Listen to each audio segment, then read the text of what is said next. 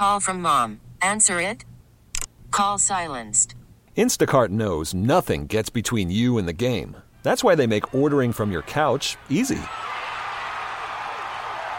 Stock up today and get all your groceries for the week delivered in as fast as 30 minutes without missing a minute of the game. You have 47 new voicemails. Download the app to get free delivery on your first three orders while supplies last. Minimum $10 per order. Additional terms apply. Buy or sell, what's going to be? Well, the, the interesting part about that is actually you buy either way. It's just are you buying for the present or are you buying for the future? And, and uh, um, still working through that. And, and you know, we've got players that uh, we believe have helped us win games this year. And um, we'd love to be able to add to this group. Uh, and, and we'll see where we go. We'll see what, uh, what the market allows and, and where we can move this market in, in one direction or the other. Uh, but, but it is. I mean, that's, that's the interesting part about it is are you buying now or are you buying for the future?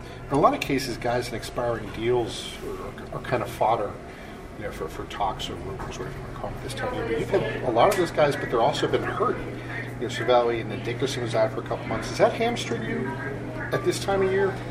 Well, it, it, it certainly doesn't add to value when, when a player's missed a significant Right. amount of time, but uh, at the same time, they're- they're pretty established veteran players, and, and if they're able at, at the deadline and you're looking to buy for the future, then um, then they, they still have some level of value. Obviously, you want guys to, to perform extremely well, uh, but if you have a large number of guys on expiring contracts that are performing pretty well, you're probably looking to add to that group and, and, and not use it to add to your future.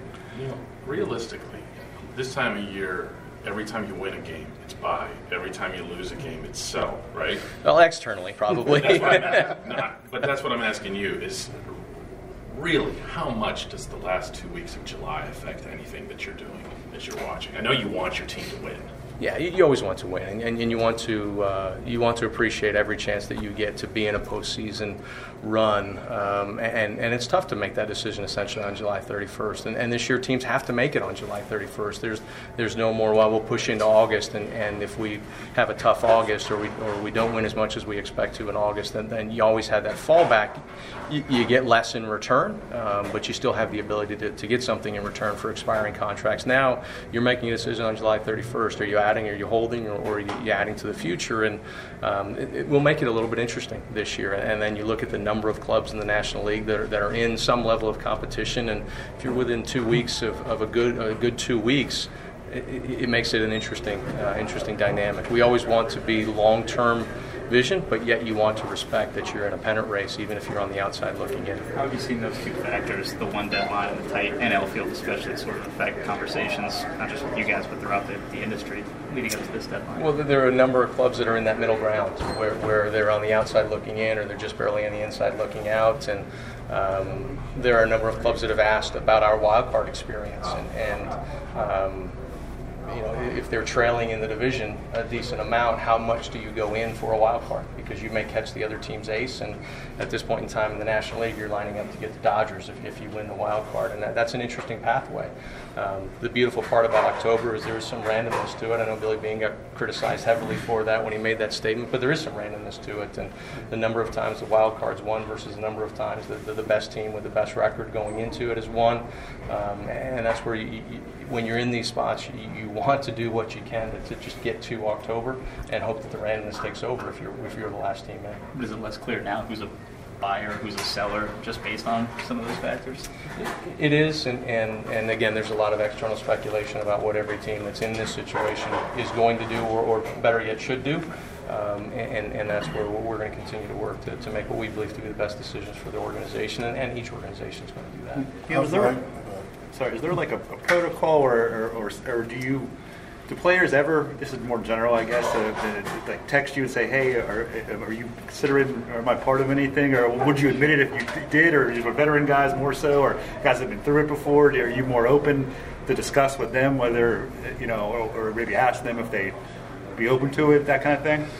Yeah, I, I, I haven't volunteered information. Um, the, the hard part is, is, is there's so much speculation out there that, that it would be impossible for me to chase down every single rumor. And, and as I think I've admitted in the past, there were a few situations where I probably should have uh, addressed the player um, because of, of uh, the rumors and, and but you, you can't chase down every single rumor, and, and if you chase down only the false ones, then the ones that you don't chase down get validated, and, and so that's the hard part. So um, it, it is a tough time. I, I- I can't imagine what it would be like to be a player's son and to read that your dad may be traded because that's going to impact you, and, and that's that's real, and, and that's sometimes something that gets lost in the shuffle here.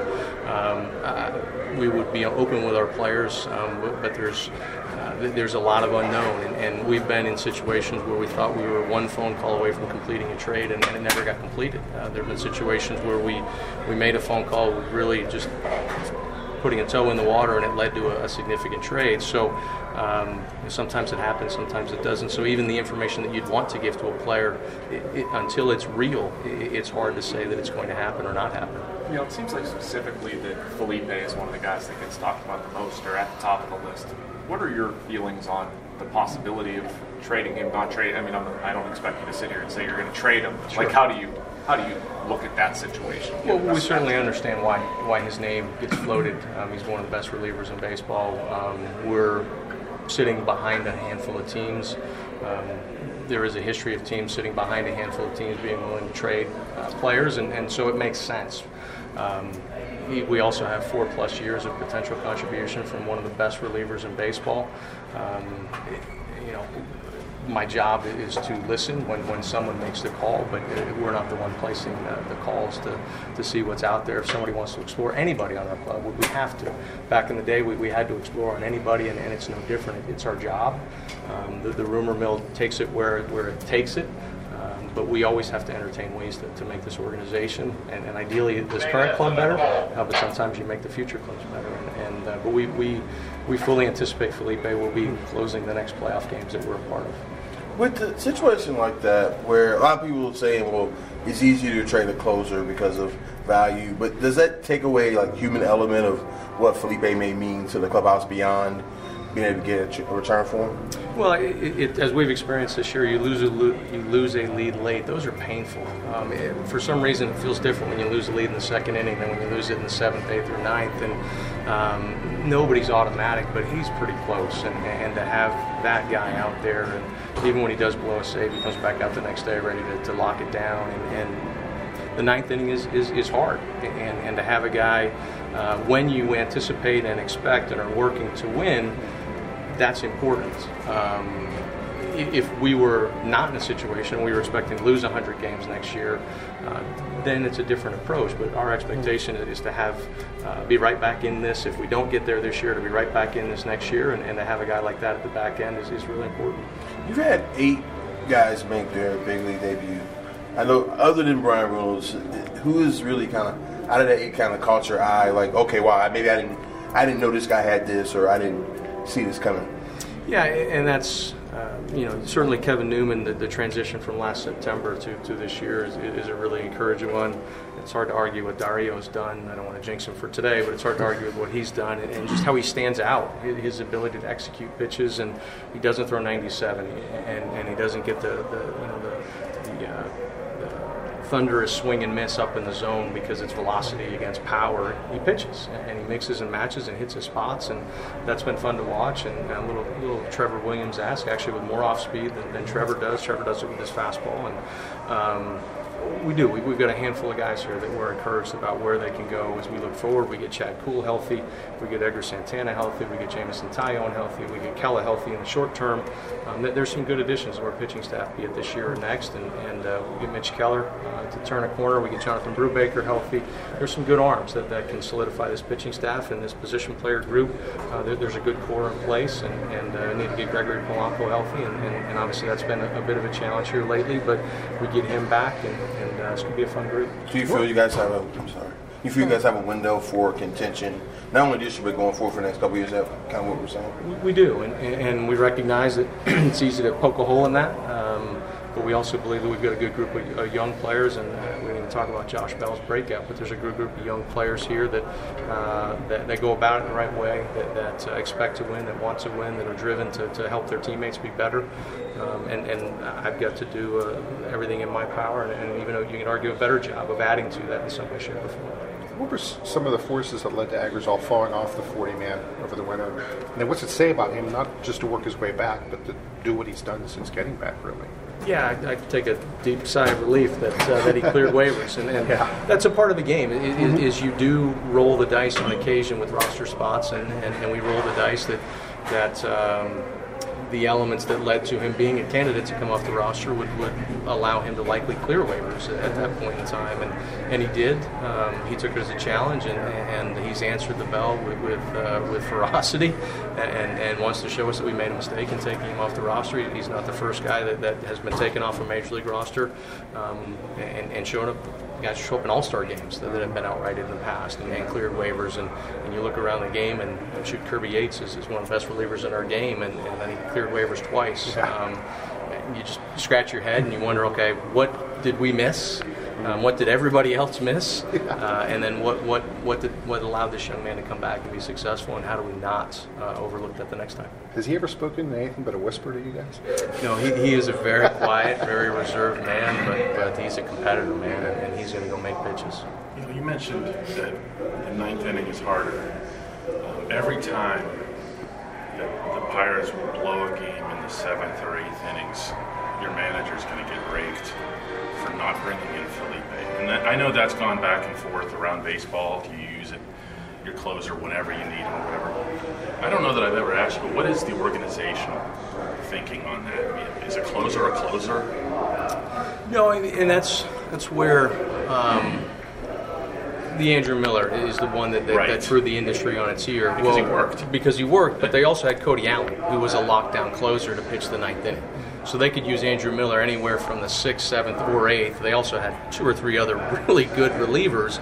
So they were they were able to use what would have traditionally been an eighth inning setup man in the sixth, seventh, or eighth, or should I think Terry even used them in the fourth or fifth sometimes in the postseason. Now the postseason is a different animal because of all the off days. Um, but we want our best pitchers pitching in the most crucial situations. The challenge is sometimes that comes in the sixth, but it may come again in the eighth, and it may come again in the ninth, and, and that's that's the hardest part. We, we experienced a game where unfortunately we, we fought our way back and lost, but a five-run lead.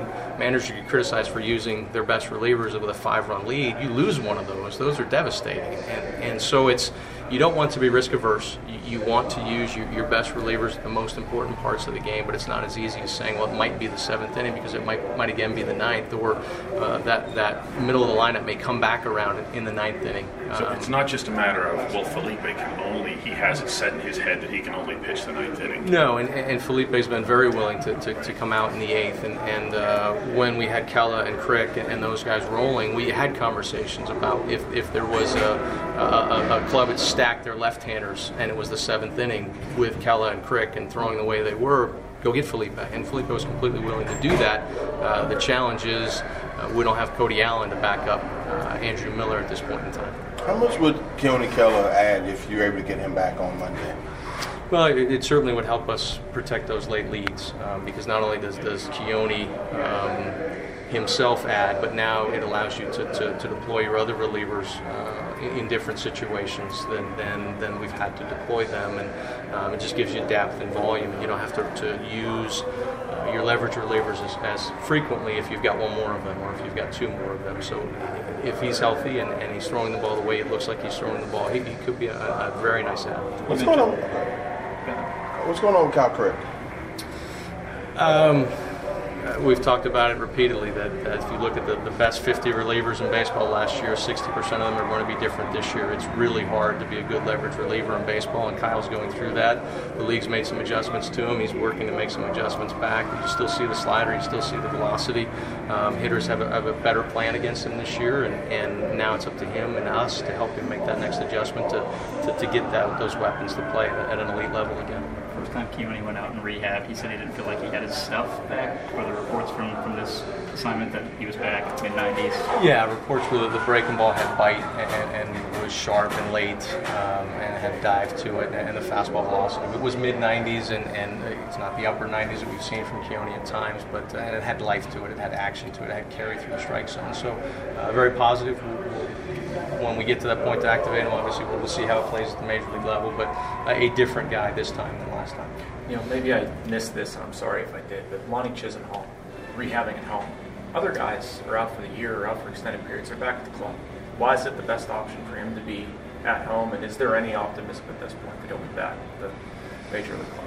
Yeah, um, Lonnie's had a tough year and, and, and broken hand at the end of spring training, and then while he was rehabbing the broken hand, the, the calves popped back up again, and, and he's continued to have some discomfort in the calves, and um, you know, it, it's a situation that we've walked through with him that, that what's best. Uh, if it were a, a Tommy John surgery or a shoulder surgery or an intricate rehabilitation, you'd absolutely want the player uh, either at your spring training affiliate or, or um, or with your major league club. This is calves; it's more rest than, than and some some elements of rehab, but it's not an intricate rehab. So we, we've uh, um, we've supported him being at home during this time, and, and I guess we're remaining somewhat optimistic. Um, but the hard part is we've had some guys really step in and, and do some nice work, and um, you know Lonnie's going to have to, to get healthy first and foremost, and we're still still fighting that battle Where are we at on Jameson?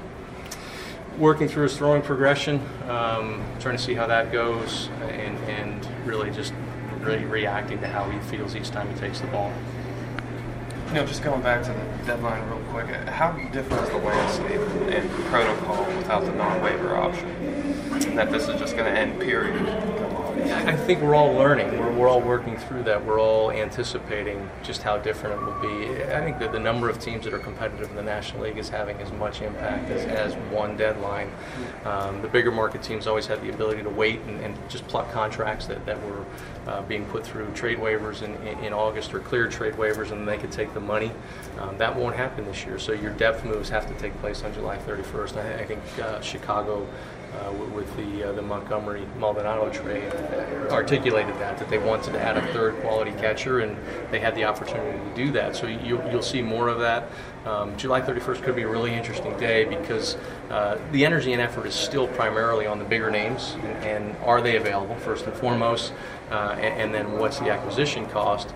Um, but on July 30th, July 31st, those teams that are looking to add some depth players, they're going to have to make those moves on, on July 31st. The, the interesting part about it is even guys that are outrighted, guys who are on a major league contract at any point this year can't be moved after July 31st. So um, there, there's a whole other class of players that have been outrighted that can't be moved on July 31st. So it will be interesting and and it will change the dynamic and, and uh, we'll hopefully be out front of it and, and, and be prepared. Uh, but we'll also learn some lessons on, on August 1st and beyond in our review process. What have you identified as needs? Really upgrades and, and um, you know adding a Keone Kela helps helps the back end that, that's been a bit challenged. Um, we can always find uh, ways that, to, to add to our depth or, or to, to to add a Keller that, that pushes somebody back into a into a, a, a more comfortable role. We really need new phones. T-Mobile will cover the cost of four amazing new iPhone 15s, and each line is only $25 a month. New iPhone 15s? Only at T-Mobile get four iPhone 15s on us and four lines for 25 bucks per line per month with eligible trade-in when you switch. Minimum of four lines for $25 per line per month with auto pay discount using debit or bank account. $5 more per line without auto pay, plus taxes and fees. Phone fee at 24 monthly bill credits for all well qualified customers. Contact us before canceling account to continue bill credits or credit stop and balance on required finance agreement due. $35 per line connection charge applies. Ctmobile.com.